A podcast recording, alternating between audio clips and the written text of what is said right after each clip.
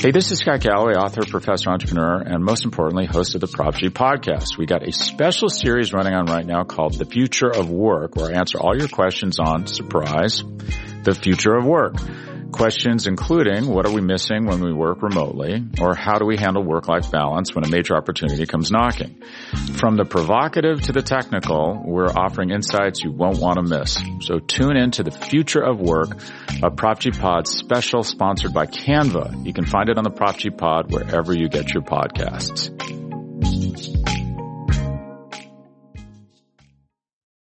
What is going on, everybody? This is episode number 295 of the Talking Chop podcast.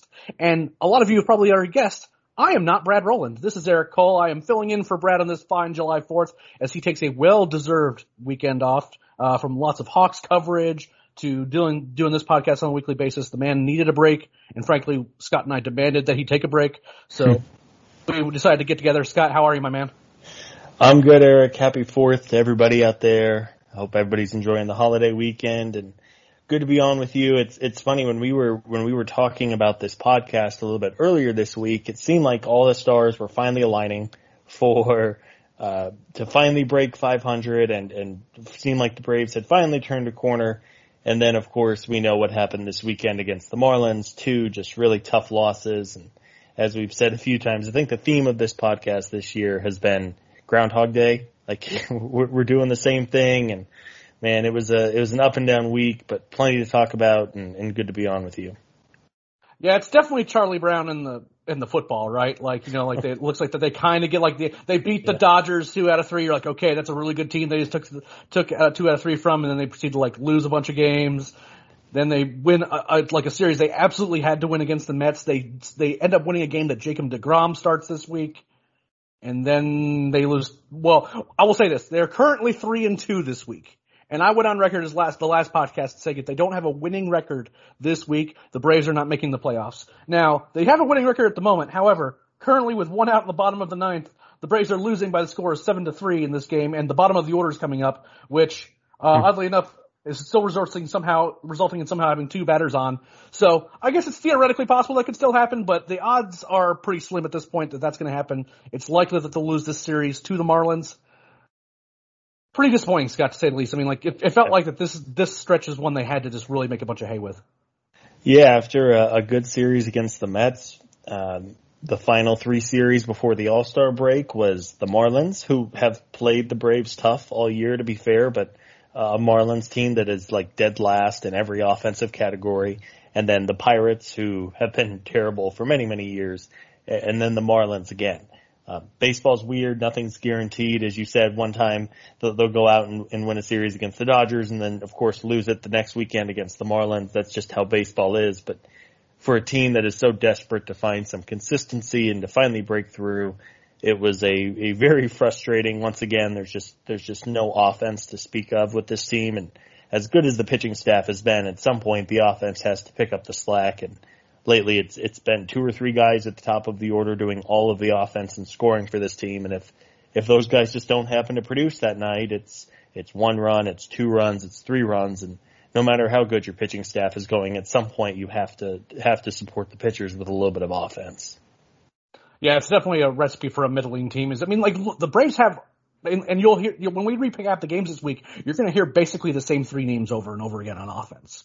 It's basically what's going to happen. It's going to be Ronnie, it's going to be Freddie for for some bits, and it's going to be Ozzie, who's been nuts. By the way, he's been nuts so far. He didn't have a particularly great game today, but he's been really good this week.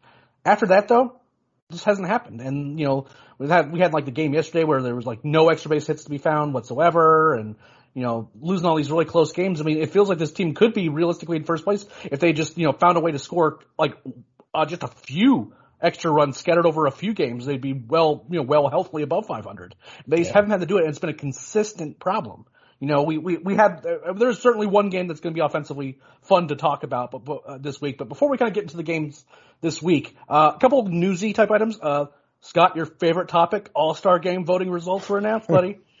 um, and, uh, Braves have Ron, uh, Ronald Acuna Jr. and Freddie Freeman as starters.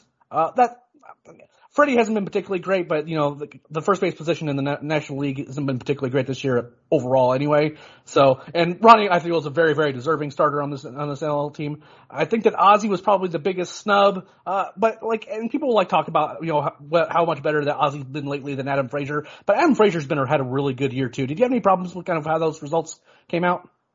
No, it's always cool. I mean, really, I, my feeling is I hope they have fun and I hope they don't get hurt. And after they, after Freddie and Ronald get their two at bats, I hope they're, uh, they're pulled and, and enjoy their time off and are able to, to take a little bit of a mental and physical breather, um, even traveling out west to Denver. But yeah, it was, it's cool to anytime you, you watch the game with Freddie and Ronald out there, it's, it's great.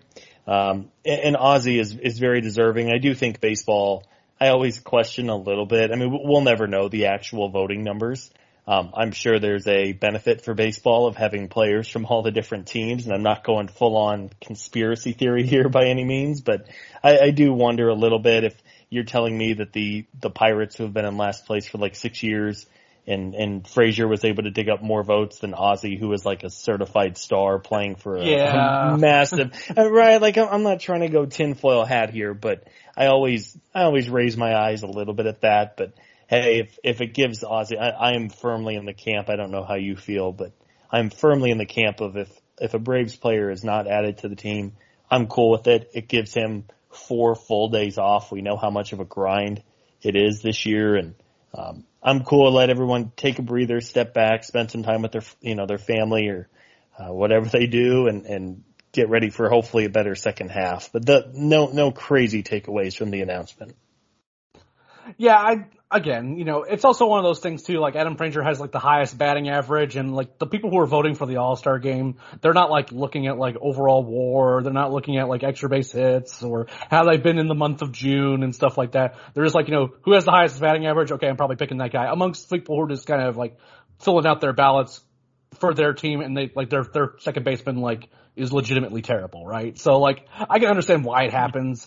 Yeah. But I mean, the, I, I don't get me wrong. I for, I do fully appreciate the tinfoil hat level conspiracies because uh, there there could certainly be uh, so, something there, you know. And again, it's it's it's win win, right? Like if Ozzie gets the chance, he'll get he'll get in a bat in a game. It's very unlikely that he ends up hurting himself, but he still gets the recognition that he deserves because he's a very very good player and deserves to be recognized for how good he's been this year. But if he doesn't, he gets some rest, and then you know hopefully all of this the entire team will be able to reset. Uh, during the All Star break in the hopes that they can like kind of help salvage this thing. Because right now the odds are not looking particularly good. If you're handicapping bit playoff odds for the Atlanta Braves Professional Baseball Club in 2021, uh, I, I'm at under 10% of that happening, and that's not great, obviously. But you know, it's I just think that the combination of you know we can't expect the entirety of the rest of the division to remain terrible, and then the Braves also to figure out how to play baseball again when they can't mm. beat terrible teams now uh, is pretty rough. So. Yeah. Um, the, the one, yeah, I mean, you're you're right. I mean, as each day passes and they they keep losing these winnable games, games they need to take advantage of. Part of why it's so crucial that they win these final two weeks of the first half is the schedule gets a lot tougher, like a lot tougher after the break. They're going to see the Padres. Uh, they're going to see the Milwaukee Brewers, who are quietly on like an 11 game winning streak. Um, uh, they have a five game series with the Mets, which of course is very important. And uh, you and I were talking off air just before this, but the reason the Braves are still in this is because of the National League East. They're, yep. as of recording this, they're going to be four or five games back as of July 5th, essentially. Four or five games back, which is nothing for, with, with half a season to go. If they were in the Central, they would be about nine games behind the Brewers. And if they were in the West, which has just been an absurd division, uh, they would be like 13 games behind the Giants and the Dodgers and a few less of that of the Padres. So it's certainly not over, but as you said, the, the chances don't look great and really the only real hope and chance they're clinging on is, is the Mets and the rest of the East have not been very good. And if, if that were to change, they, they better step it up in a hurry because uh, as we know, it's it's not an insurmountable lead, but the, the calendar is quickly progressing here.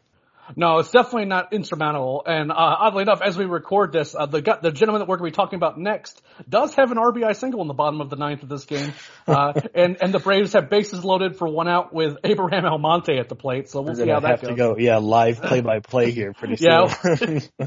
Oh, the, the worst was when we were um, that we had they had just lost the game against the Cardinals, like the nightmare first first inning, and Brad and I are recording as the Nationals clinch over the Dodgers. uh, yeah. Like that, like I had multiple people DM me said that pain that you guys showed on the mic felt so real, and I'm like, it really was. It was pretty brutal.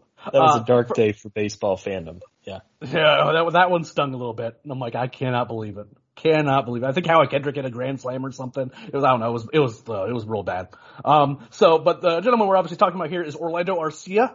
Uh, was recalled to the Braves. Uh, the Braves did not need a fifth starter, so that's why they sent Kyle Muller back down to Gwinnett. For anyone who's worried, you know, there's nothing wrong with Kyle. He's been pitching great for the Braves, I think, is, you know, considering like what you kind of expect from like the fifth best option for your rotation this year was kind of what they had to go down to.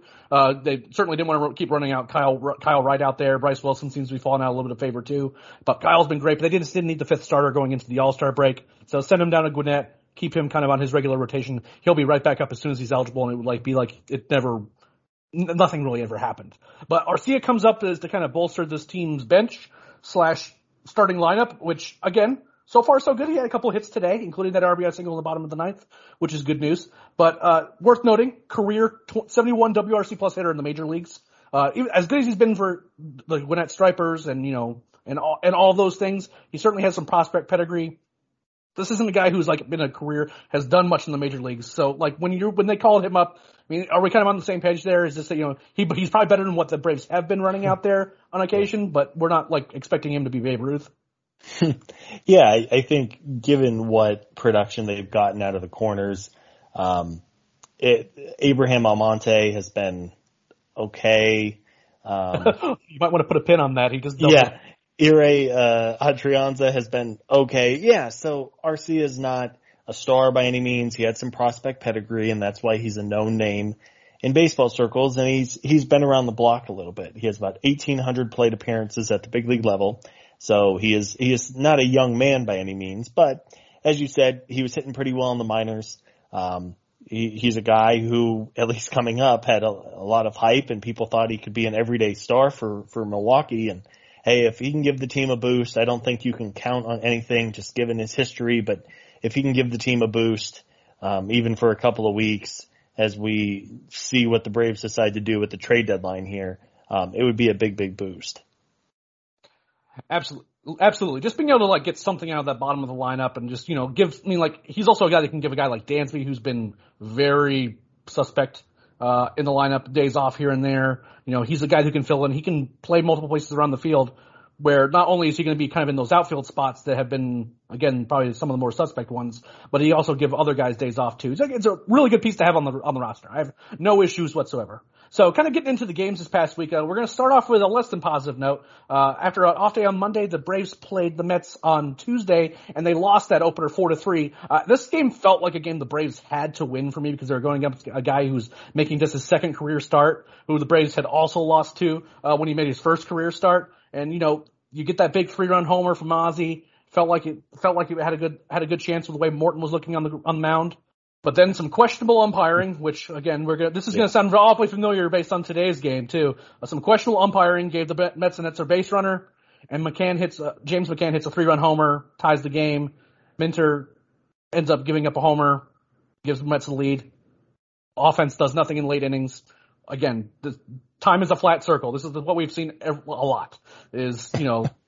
You know, like close Yeah. games, the bullpen barely blows and the offense doesn't catch them up. I mean, do you have any other takeaways from the game other than that? I mean, that seems it's kind of, it just feels like we're just watching the same thing over and over again with this team. Yeah, I'm, I'm laughing because as we record this, the Braves just scored four in the ninth to tie it. I've I've never you and I and Brad have done a ton of these podcasts and uh being the fourth of July, full disclosure, Eric and I were like, Hey, let's get this over with so we can enjoy some time with family and fireworks and whatever else and uh and, sure enough Sure. the Braves have have come back. So um that's why I'm laughing. Um yeah, the Tuesday loss to the Mets I, innings. Here it comes. yeah. without knowing what was going to happen on Wednesday and Thursday, yeah, it was a off to a 3-0, 3-0 lead. The one blemish for Charlie Morton this year has been one bad inning, and yep. that got him again. And usually, if he's been able to, he, has been really, really good lately, and it's because he's been able to avoid the one big inning. Um, but I, I think I tweeted it while watching the game. It feels like every loss this year has been the same. Um, they have an early lead and they don't expand on the lead and either the starter or the bullpen slowly let the lead dwindle down and then before you know it you blink and they're suddenly down and the lineup can't overcome or do anything and before you know it the game's over and, and the Braves have lost. So that was a frustrating game and thankfully uh, Wednesday and Thursday's results were a little bit better. Um, but yeah, again, it's it's the Groundhog Day thing where they just it was an important game and they just couldn't quite close it out. Absolutely, and again, like you know, again Morton he looked good for most of that start. It's as Scott mentioned, he just seems to always have an inning where either he gives up a big home run and like it's it's usually like a big free run homer. It's not like a solo shot or anything like that. It's like the worst, you know, like a seeing eye single and then a walk on a questionable pitch followed by a three run homer. That's just how it happens with him. And it's you know it's it's pretty frustrating because it just makes his line look. It's not representative of what kind of how he looked in the game. But, you know, that's just kind of how it goes, unfortunately. Now, Wednesday, on the other hand, uh, if you want to talk about actually expanding a lead, you know, the Braves need to do more of this, I think. I think they're just doing more games like Wednesday will go a long way toward making this uh, season go well. Uh, the Braves actually won 20 to 2 against the Mets. Uh, that's the thing that happened. Uh, oddly enough, not the first time they scored 20 runs this season. Uh, back in back on May 21st, they uh, scored 20 against yeah. the the Pirates, where uh like Ronnie hit a grand slam, and it was still like the third best offensive game of a Braves guy in the lineup that that day. It was kind of wild. Um, so you know, it didn't start awesome. Freddie, uh, not Freddie, uh, Max Fried gave up a two run homer to Pete Alonso made you worry a little bit, especially with kind of coming off that, that close loss. But he did settle down, and um, that's where the fun started. So uh, kind of take us through it, Scott, and what were kind of your thoughts there? Yeah, it was. It's funny you mentioned so they have two games where they've scored 20 runs. I mean, it, that that helps the old run differential for sure. Um, I don't know if, if the uh, well, run yeah, yeah, I mean, yeah, yeah. yeah. it's, it's, it's their their current run differential, which isn't particularly great, yep. is actually significantly worse. Yeah. Yeah. Yeah. Um, no, I mean, as you said, you lose a tough game on Tuesday, and then Pete Alonso comes out and hits a two-run homer, and it's two nothing, and it's like, oh my gosh! In a series, the Braves really needed to win two out of three. Suddenly, it didn't look good, but as you said, thankfully the offense came alive and and 20 runs, and basically everyone contributed. It was a, a monster game for Ozzie Albies. Um, and Acuna can, kind of broke out of a, a mini skid that he was in from the series before, and um, even Kevan Smith, who has been playing a lot lately. I know we, uh, he's been a topic of conversation. I know they're, I'm sure they're trying to work on stuff with William Contreras off the field and maybe they're trying to pull him back a little bit so he can, uh, take a breather and, and with his, with his current skid. But yeah, even Kevan Smith reached base four times. So it was all hands on deck and a, a much needed blowout win after a tough game on Tuesday. Yeah, and again, like it's one of those situations too where you know I wasn't sure why Edgar Santana was pitching in this game, but this is absolutely the kind of game that Jesse Chavez and Josh Tomlin needs to be pitching in. And that's exactly what happened. But uh, on the offensive side, I mean, the Braves sent 11 batters to the plate in the fourth inning. They scored eight runs there, and they just don't ever take their foot off the gas. Uh, Ozzie with a pair of homers went five for six in that game with that homers and seven RBIs plus a stolen base and four runs scored. And that's that's kind of a game that he writes down as like kind of one of the best he's going to have his entire career. Just a, it was really really fun. Obviously, you know, home, any, any game that Ron Acuna Jr. home runs hits a home run in is always going to be like a one that I'm going to enjoy watching anyway. It was just kind of nice that everyone else decided to show up and you know join in on the fun. And Ehire Adrianza, you know, look, he hasn't been what the spring training version of himself, where he was basically Babe Ruth. But you know, it's nice. It's nice that he's kind of put in a position now where he's kind of more of a bench piece, and when he and he, and he does contribute the way you'd expect a decent bench piece to contribute, right? Yeah. It's just like when he's up there pinch hitting, you don't think um, immediately, well, this isn't going to go well. You know what I mean? So overall, really kind of just happy how that game went. You know, maybe would have preferred that they spread those more runs out a little bit over the course of the rest of the week because I think that it was more important to kind of get results over the course of the week than just kind of looking like like the 1927 Yankees on Wednesday, but that's okay. um, but so that kind of takes us through the middle of the week. Before we kind of go into the rest of the week and we kind of talk about this game, which in theory should be over uh, by the time we get there, um, we're going to take a quick break to listen to our word from our sponsors. Hey, this is Scott Galloway, author, professor, entrepreneur, and most importantly, host of the Prop G podcast. We got a special series running on right now called The Future of Work, where I answer all your questions on, surprise, the future of work. Questions including what are we missing when we work remotely or how do we handle work-life balance when a major opportunity comes knocking? From the provocative to the technical, we're offering insights you won't want to miss. So tune in to the future of work, a Prop G Pod special sponsored by Canva. You can find it on the Prop G Pod wherever you get your podcasts.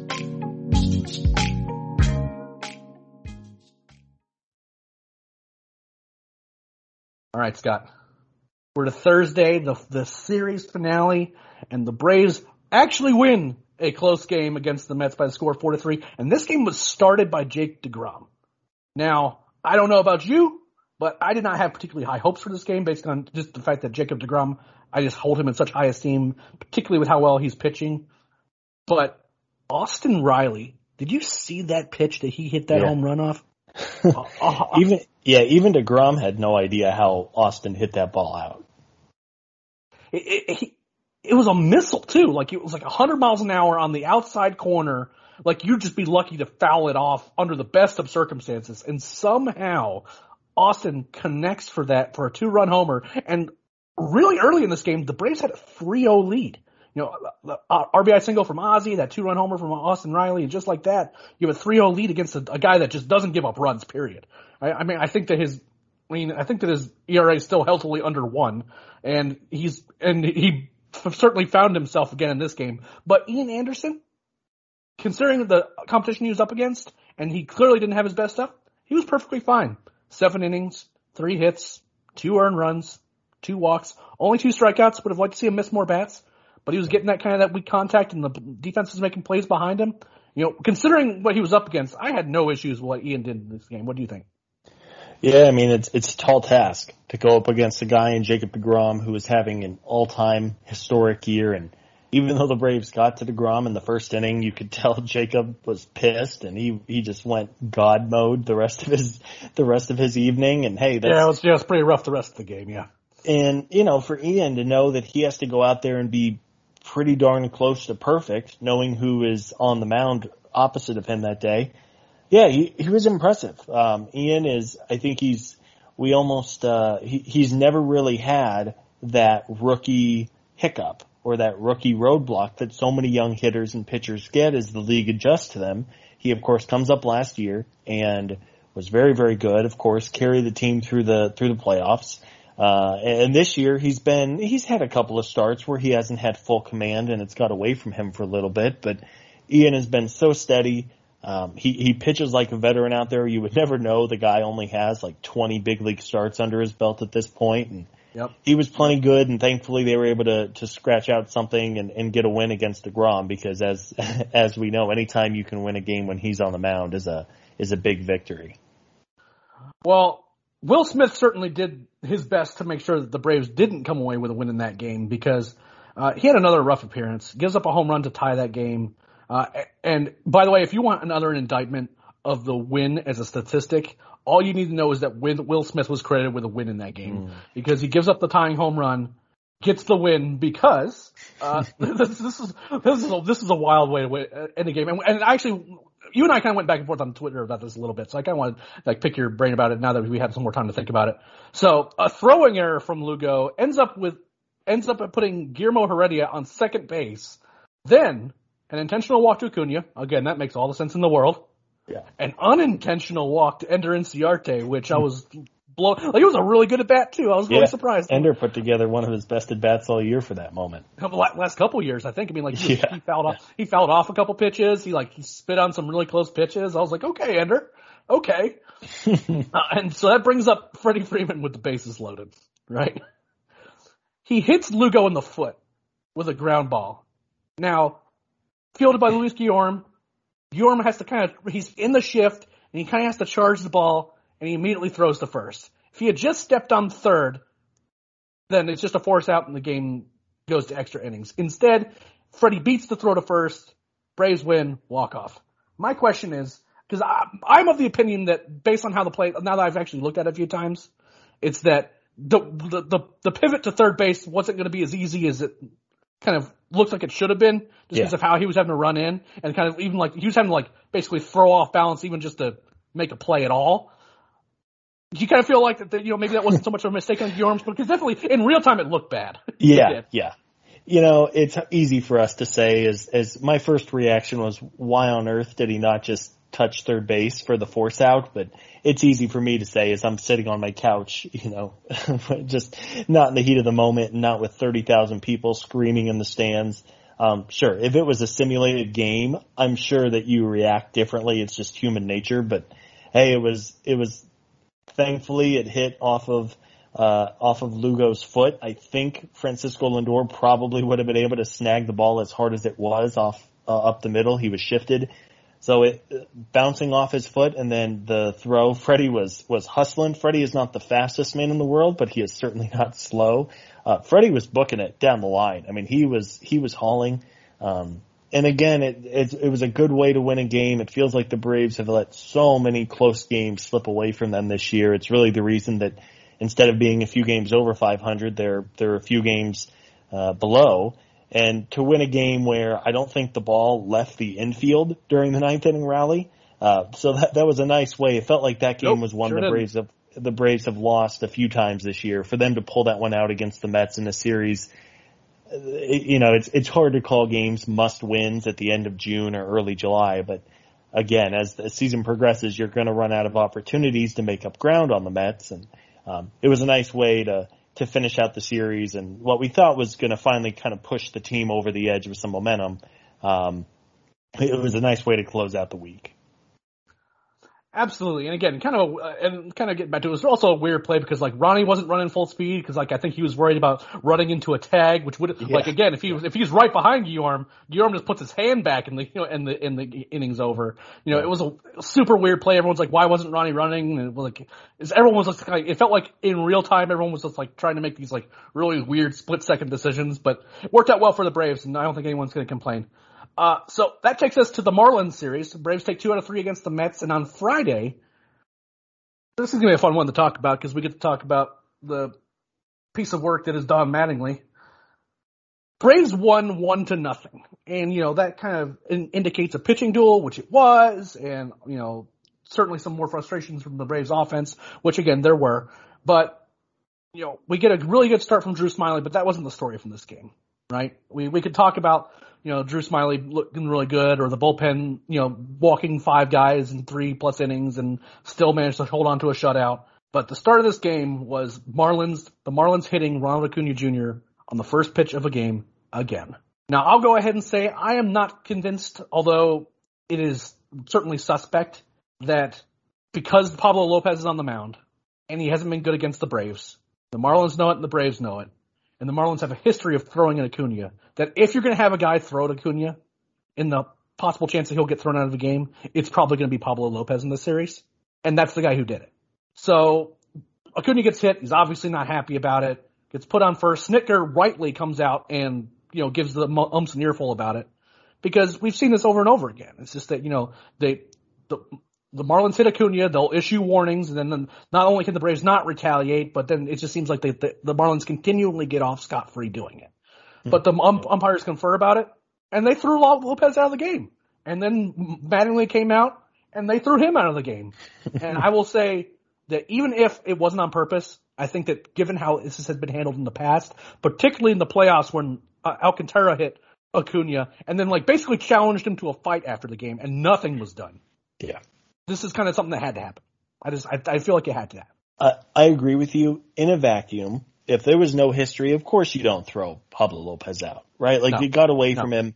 Players get hit, but this is not in a vacuum. There is three plus years of a history here. Uh, the Braves broadcast booth uh, said they spoke with Joe West of, of all people, but Joe West told uh, Chip Caray and Tom Glavine that the umpires have been instructed that whenever there is a history between the teams that they need to treat the circumstances a little bit differently than if it was just a random one-off and that was something that I, I don't believe had been reported or, or anything like that but I can't believe that Joe West, those words came out of his mouth though. Like that kind of blows my mind. yeah yeah I was surprised when they said it, I was like oh really Joe West of of all people but um yeah so it was it was again, this is a repeated occurrence, and Don Mattingly can say whatever nonsense he wants to say, but at some point, you can't keep hitting Acuna in the first inning and not expect there to be some kind of consequence, right? Clearly, Jose Urena had some some issues, right? Like that was a very malicious intent to injure when he went headhunting yes. after Ronald a few years ago. Um, the Sandy Alcantara, as you said, when he hit Ronald with a pitch and then basically challenged him to a fight after the loss, like, come on, what are we doing here? This is not the UFC.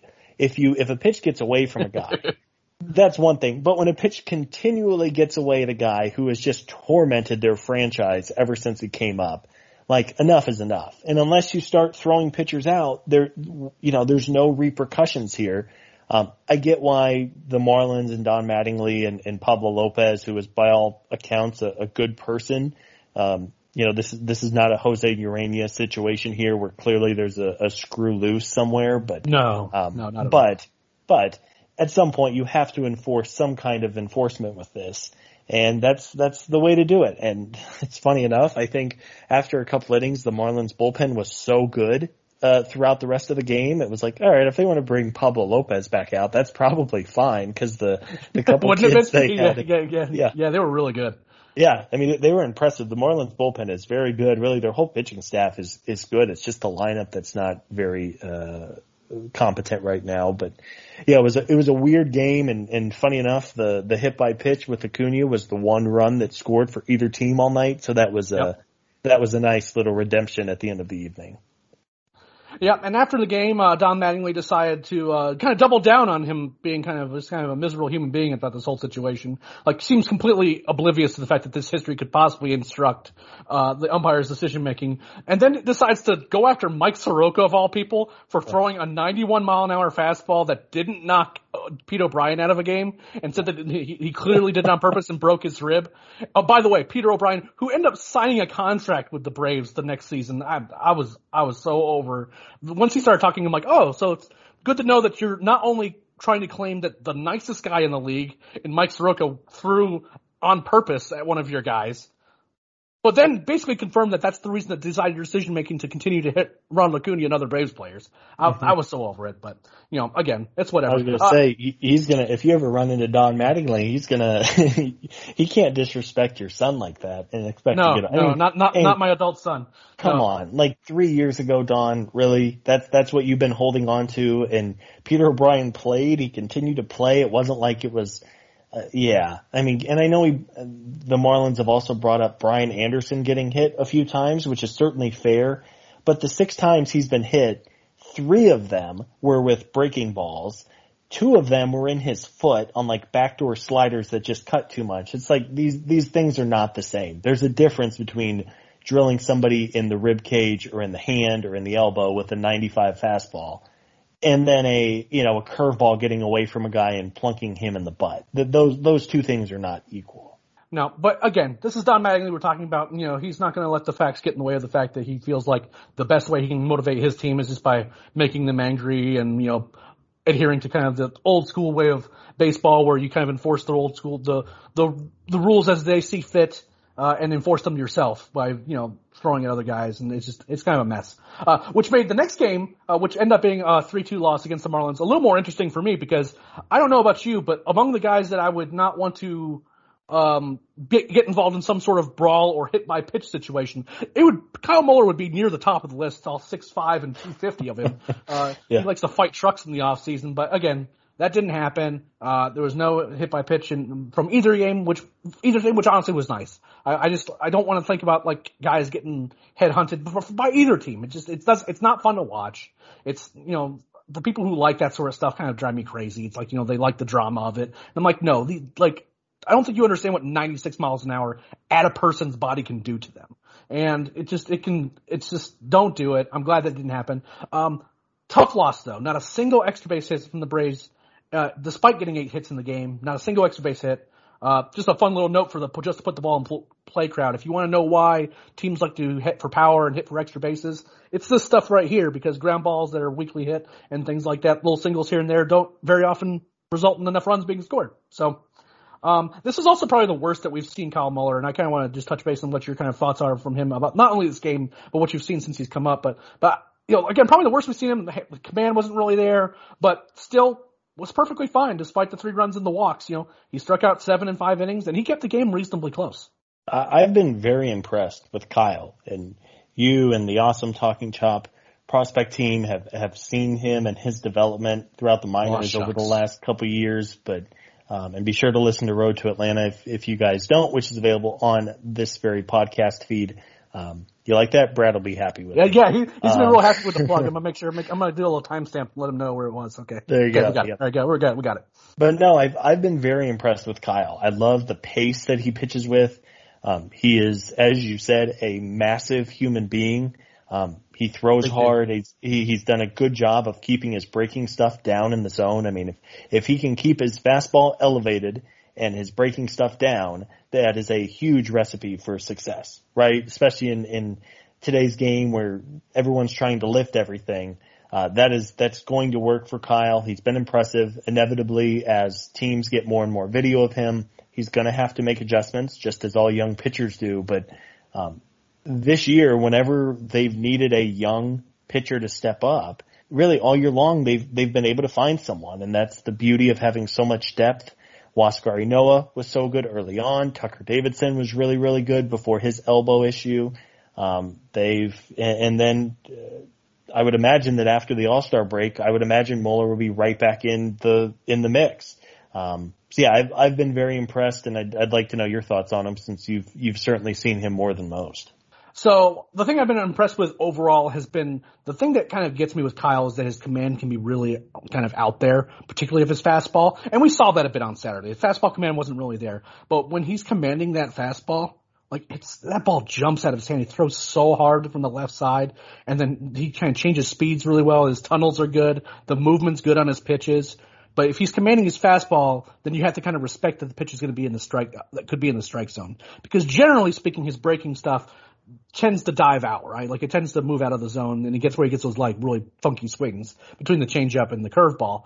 But you know, if he's commanding his fastball and he can kind of dot it in the zone, then all of a sudden you start seeing those little swings happening. If he's not commanding his fastball, guys don't respect it as much and he starts giving up walks and then he has to kind of take some of that off that fastball, kind of throw in that low 90s range, which is, I think he needs to be throwing a little bit harder than that for his stuff to play up. So again, I think he's been great. I mean, considering that like, his debut was against, was, well, other than the, the bullpen game, that he had to come out of the bullpen during that doubleheader, which I don't think anyone's going to count against him at all. That was a weird situation. But he de- debut, debuts against DeGrom Second start was legitimately great, and then this start still strikes out seven and five innings, uh, and keeps the game close. In this game, this loss was not because of Kyle Muller. No one believes that, right? It was the offense not getting anything done. But fortunately, Ozzie Albies, another RBI knock. We like to see that. Braves, Freddie Freeman gets them within a run with an RBI single in the seventh. And then the bottom of the lineup comes up, and survey says Braves lose because again, this is one we, we, we, we, this is what happens over and over again. It's like even when they get a little bit of offense going, once the bottom of the lineup comes up, it's like five straight guys that just have not been able to produce on a consistent basis. You, you know, we've seen certainly stretches from Austin where he's performed well. Occasionally Dansby decides to chip in. He's helped out. He actually chipped in a bit today, but it's been frustrating because these are the, these are the losses we have is with these close one run games where just the bottom of the lineup or just the offense in general just can't get it done late in games. They, they, they slowly, slowly try to, you know, inch their way back into the game, but just couldn't get it done. And that takes us to Sunday, which, which the Braves just won by the score of eight to seven. Look, look, this is in real time, by the way, on a wild pitch. Now, I'm going to go ahead and tell you now, I did not see any of this rally whatsoever. I was, I was getting set up for this podcast. The Braves did win this game to win their second series in a row. Um, by the score again, by the score of eight to seven. I really, need, I need to see what kind of wild pitch would score Austin Riley. Um, so we'll walk you through the sun, the game Sunday up until the end, and then I'm gonna kind of make sure Scott and I can get caught up as exactly what happened. Uh, this game started well. Uh, third inning, Ronald Acuna Jr. connects for his 23rd home run. Uh, he's making it more and more like, make me more and more nervous that I'm gonna have to get tattooed, uh, if he ends up with the 40-40 club this year. Um, the runs get, Marlins get a run back on the sac fly. And then we get to talk about our old friend, Adam Duvall, who connected for one home run in this game for sure, almost another one. Scott, what was the over under on your mind? That like how how much damage Adam Duvall was going to do in this series against the Braves? Uh, at this point, even if Duvall didn't get a single hit for the Braves all year long, it probably would have been worth it to bring him back just just so he wouldn't inflict all this pain on us. Um, he's he's had a, a heck of a year against Atlanta. Other than against us, there really hasn't been much to, to talk about. He's he's not hitting super well, but man, the Adam Duvall Revenge Tour has been painful to watch, and by all accounts, Adam is an outstanding person. He was very fun to watch whenever uh, he was when uh, with the Braves the last couple years, and um, but yeah, I mean he's he's been a a real problem uh, anytime the Braves go up against him. Absolutely, uh, and I also kind of in real time this is happening. Uh, there seems to be some discussion as to whether or not Austin Riley touched home plate, and this plate is doesn't this, huh? Yeah, they well they called him out. This is uh this is crazy. We've never done a podcast like this, Eric. They, I guess even though uh, the Marlins pitcher stepped in front of the plate, they say that Austin did not touch the plate, and now there's two outs and the game is still going on. Interest- Holy moly! Oh, this is too funny. Uh, and you know, friendly reminder that Alec Bohm still hasn't touched home plate, and he's still somehow called safe for Uh. a lengthy review. And what I assume is probably very more clearly, uh, clear evidence that he didn't do so. But again, neither here nor there. We'll, uh, we'll, we'll, we'll get back to that shortly because it seems like this game could be going on for a little while longer. Uh, this is too funny. Uh, so, uh, Dansby hits a double, brings the Braves within a run, uh, after Adam Duvall hits the home run to give them a 4-2 lead. That makes it 4-3. We thought that Duvall was going to hit the other home run, hit another home run off of Chris Martin, uh, you know, but it seemed like, and Ronnie was right on top of that. They're like, no, he's like, review that. That's not a home run. Uh, ends up being, you know, ends up singling in the day bat, loads the bases. Somehow Chris Martin gets out of it. He's not looked good, by the way. He's not looked good in his last few appearances.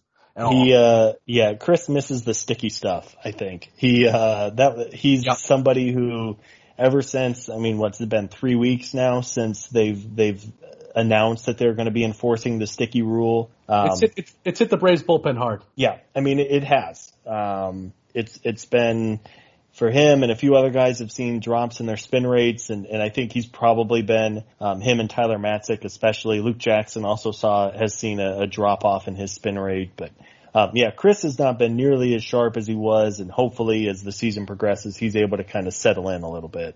Absolutely. And again, you know, it's not as simple as like, you know, there's guys in this Braves team like Tyler Matzek, Luke Jackson, who have seen their spin rates really drop off. But there's also the, like the command of your pitches and just being used to throwing with it. And I think that's what we're seeing on Martin. It's just he's not used to throwing without that same, like that same grip. And that, that's, that's a hard thing to get adjusted to. I, I don't necessarily fault the guy for that. Um, now, this kind of gets us late into the game and we're actually, now we're not, I'm not sure if we're going to be able to be done in time to, um, to find out the result of this game. So, you know, we're either happy or sad.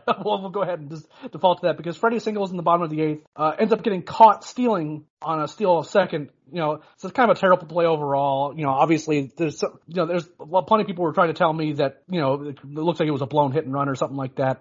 I just hope that there's a certain amount of, you know, we can't make dumb mistakes, whether it's a blown hit and run or just a dumb mistake, because that's exactly how Ron Acuna Jr. is treated. If you just keep saying that guys like Dansby and, Fre- and Freddie, when they make mistakes, it's just guys trying to be aggressive. And then when guys like Ron Acuna Jr. or Ozzie Albies make a mistake, it's because they're just stupid. And you can't make stupid mistakes if you want to win ball games. That's where the, the problem that I have is that there, there is a certain amount of inconsistency about it. But I think you'll agree, uh, that decision by Freddie certainly looked pretty bad when it happened. Yeah, I don't know if it was a missed signal somewhere. I, I don't know, but again, that, that's just a tough. I mean, it's, it's just not a very smart play to make there, especially for Ozzie, who's been going so so well. And obviously, it's it's something that's going to get buried as the uh, chaos of the tenth, ninth, and tenth innings. We currently have Max Fried stepping to the plate with the bases loaded. Uh, so this game has gone completely off the rails here. Oh, this is too Uh, we we thought they had won, then they had lost. I Alec Bohm still hasn't touched the plate. I don't know what's happening, but um, we have never done this before, Eric. But yes, This is this looking- is too good. This is all back, which is like two hours now in real time at this point. It was a weird decision to send Freddie there. I don't know if Freddie went on his own or if the dugout sent him or what, but that that's not a very that's not a heads up baseball play in that situation. And um, I guess uh, we can only hope that that this crazy game. I'm, I'm trying to stretch here, as you can probably tell. uh, is is uh, is is going to go down to the wire, and and uh, yeah, this is this is too funny to me. Uh, so this brings us where we go completely off the rails, and we and where we started this podcast thinking that the Braves had no chance of winning this game because uh, Shane Greene enters the game. Shane Greene, who has been really really bad since being signed, like he, they, he only had a couple couple appearances down in Gwinnett. He looked okay in those appearances in Gwinnett, but since he's been up in Atlanta, he has not looked good at all. And I, it's almost to the point now where I think that it might be worth it to like not throw him while he works on some stuff because and it's not completely his fault, right? Like he doesn't start he didn't start the, with a, the year with a team, didn't go like through a regular spring training process, kind of got rushed back out there because the Braves really needed a bullpen arm, but they certainly they had guys who could that they were running out there who could throw with a 7 1157 ERA, right? Like I, I think that they need I think that they kind of need to give him some more time to get built back up and, you know, get right. But he comes into this game on the top of the ninth, gives up a home run. Max Fried just hit a oh. Oh, that's too good. Right. I apologize, okay. but Max Fried just roped a line drive to center field to win this crazy ass game. I'm, I'm, I'm, I'm going to cue you up here for the, the ninth inning rally on, so you can kind of explain to our listeners why it's happening and why we're laughing so hard. But the top of the ninth saw Sandy Leon, all 400 OPS of him, connects for a home run off of Shane Greene. Then he gives up another home run to Jesus Aguilar, and just like that, it's a 7-3 lead. and it looks like the, the Braves have no chance of winning this game. And Scott and I were going to be really upset talking about them having another 500 uh, week in a week where they really couldn't afford it. And then the bottom of the ninth, and there's the chat. Scott, you're up. Yeah, no, my one thing, I, I think you're right. I, I would give Shane a little more time to get his legs under him. Um, it was it was eye raising to me that no other teams wanted Shane this offseason. And he wasn't bad last year, but I think it's clear that he probably isn't as good as he once was. Um, for him to then join mid-season, not really have a spring training, et cetera, et cetera, um, I would not hate it if if they sit down with Shane and say, Shane, let's try to get you some work.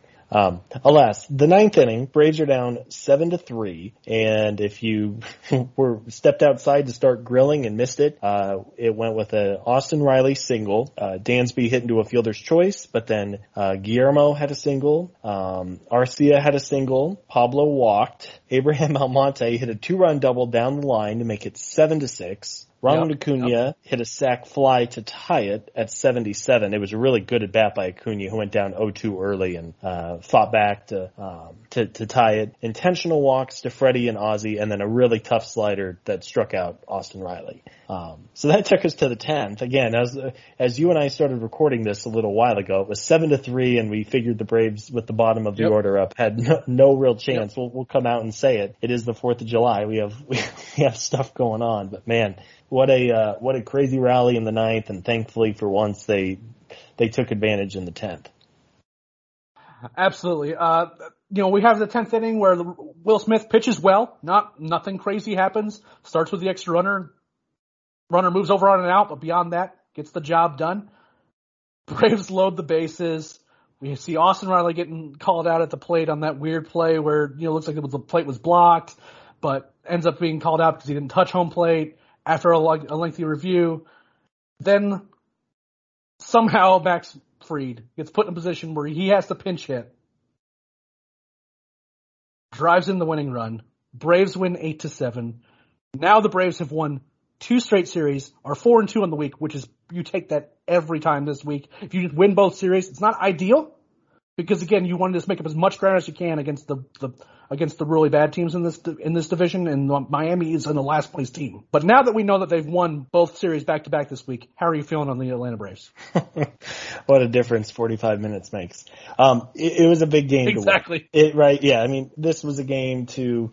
Uh, win two out of three against the Mets and then lose two out of three to the Marlins would have been really, really tough. And again, as we've said a few times, by no means is the season over, regardless of what happened today, but you need to beat the teams that are behind you in the standings and in a pretty competitive National League are, are one of the worst teams. Um, so yes, for the Braves to score four in the ninth and come back, especially after the Shane Greene had imploded in the top half of the inning, um, Will Smith worked a very clean top of the tenth, and then um, I do want to thank Don Mattingly who intentionally walked Kevan Smith to bring Max Fried up to the plate. I think most people would I would, would tell I would you. absolutely I would absolutely want to face Kevan Smith more than Max Fried. Full ten times, yeah, ten times out of ten. So thank you, Don, for that decision. But um, yes, if if uh, if you're looking for a way to, to celebrate here today, I mean, that, that's a big win. I know the, the Mets are, they have a doubleheader in New York today. Um, so again, you, you don't want to, uh, fall even farther back. And now hopefully they can take some of this momentum into their series against the Pirates and then they will see these very Marlins in a week. Um, it, it was a good comeback win and, and honestly a lot of fun to do this live with you, Eric. We were kind of worried. It's like, man, if,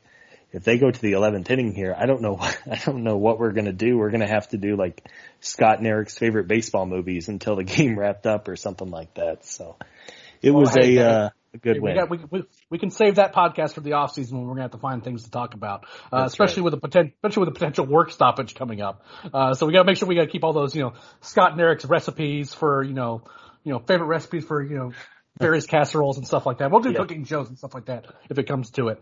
But uh, so Braves win four two. Uh, and it, worth mentioning too, the Mets did win ten to five the first half of that doubleheader today against the Yankees. Uh. So they do that. So they so they do get to keep pace with them at the very least. Um, again, really important. And I, I said this last week is that. I just felt like that if you don't have a winning record this week, it's just not going to happen. Because if you can't have a winning record against this schedule, you're not going to have one after the break. It's not going to happen.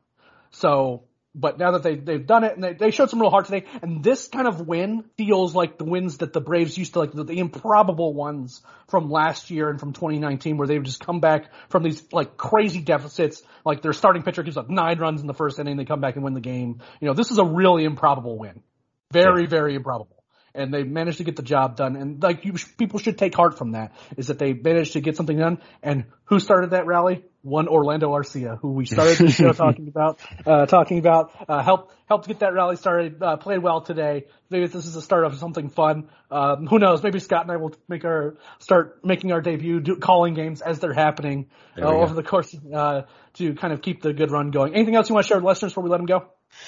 No, I hope uh, I hope everyone enjoys their their Fourth of July weekend. Thank you for for tuning in as always, and um, yeah, a, a, a nice note to end these podcasts on. It's been a frustrating and and trying year, but uh, you, you hope, and we've said this before, and, and who knows what it'll be, but you hope that the team can take this big win on a Sunday on getaway day and off day Monday, but then they they should be able to. Again, there's there's no uh, guarantees with baseball, but hopefully springboard into a good series with the Pirates. You never want to call for a sweep, but frankly, they you would hope they could sweep them, um, and then end up the year with the Marlins, who even though uh, it seems like whenever these two teams meet, there's fireworks and and there's um, you know, it's it's a contentious series. So um, good to be on with you, Eric, and, and hope you and the fam enjoy the rest of your Fourth of July. Absolutely, I'm sure we're going to. It's going to be a good time watching these fireworks here in a little bit. Uh, one special note that this coming week we are finishing up our draft preview content over here on Talking Chop. Uh, you know, minor league stuff still going on on our end, but we're also really cranking up our draft coverage because the draft starts on the 11th, which is just one week away from today, and it's frankly causing me to have a bit of anxiety about it. But Matt Powers is working really hard on getting all these positional rankings up so you guys have a general sense as to what guys are going to be taken where and how much you should like them and how much you shouldn't. Working really hard to get that done. So that's going to be finished rolling out this week, uh, in addition to the usual minor league content and the usual major league coverage content that we put on Talking Chop. So make sure you're keeping an eye out for that because going into next week, it's going to be all draft all the time. You will not be hearing from me again until after round one of the draft on Sunday where I'm going to be sitting down with Matt. We're going to break down whoever the Braves select. We really appreciate everyone for taking the time to listen and download the podcast. Make sure you're telling your friends about it. Make sure you subscribe to the feed and whatever podcast provider you choose to use. Make sure you let your friends know to leave a, uh, a nice five star review for us as well. As well, it helps to helps to grow the podcast. You get this podcast as well as the, our minor league podcast, The Road to Atlanta, hosted by yours truly every week. We thank you all so much, and next time, and we'll see you next time. Hey, this is Scott Galloway, author, professor, entrepreneur, and most importantly, host of the Prop G podcast. We got a special series running on right now called The Future of Work, where I answer all your questions on, surprise, the future of work. Questions including what are we missing when we work remotely or how do we handle work-life balance when a major opportunity comes knocking? From the provocative to the technical, we're offering insights you won't want to miss. So tune in to the future of work, a Prop G Pod special sponsored by Canva. You can find it on the Prop G Pod wherever you get your podcasts.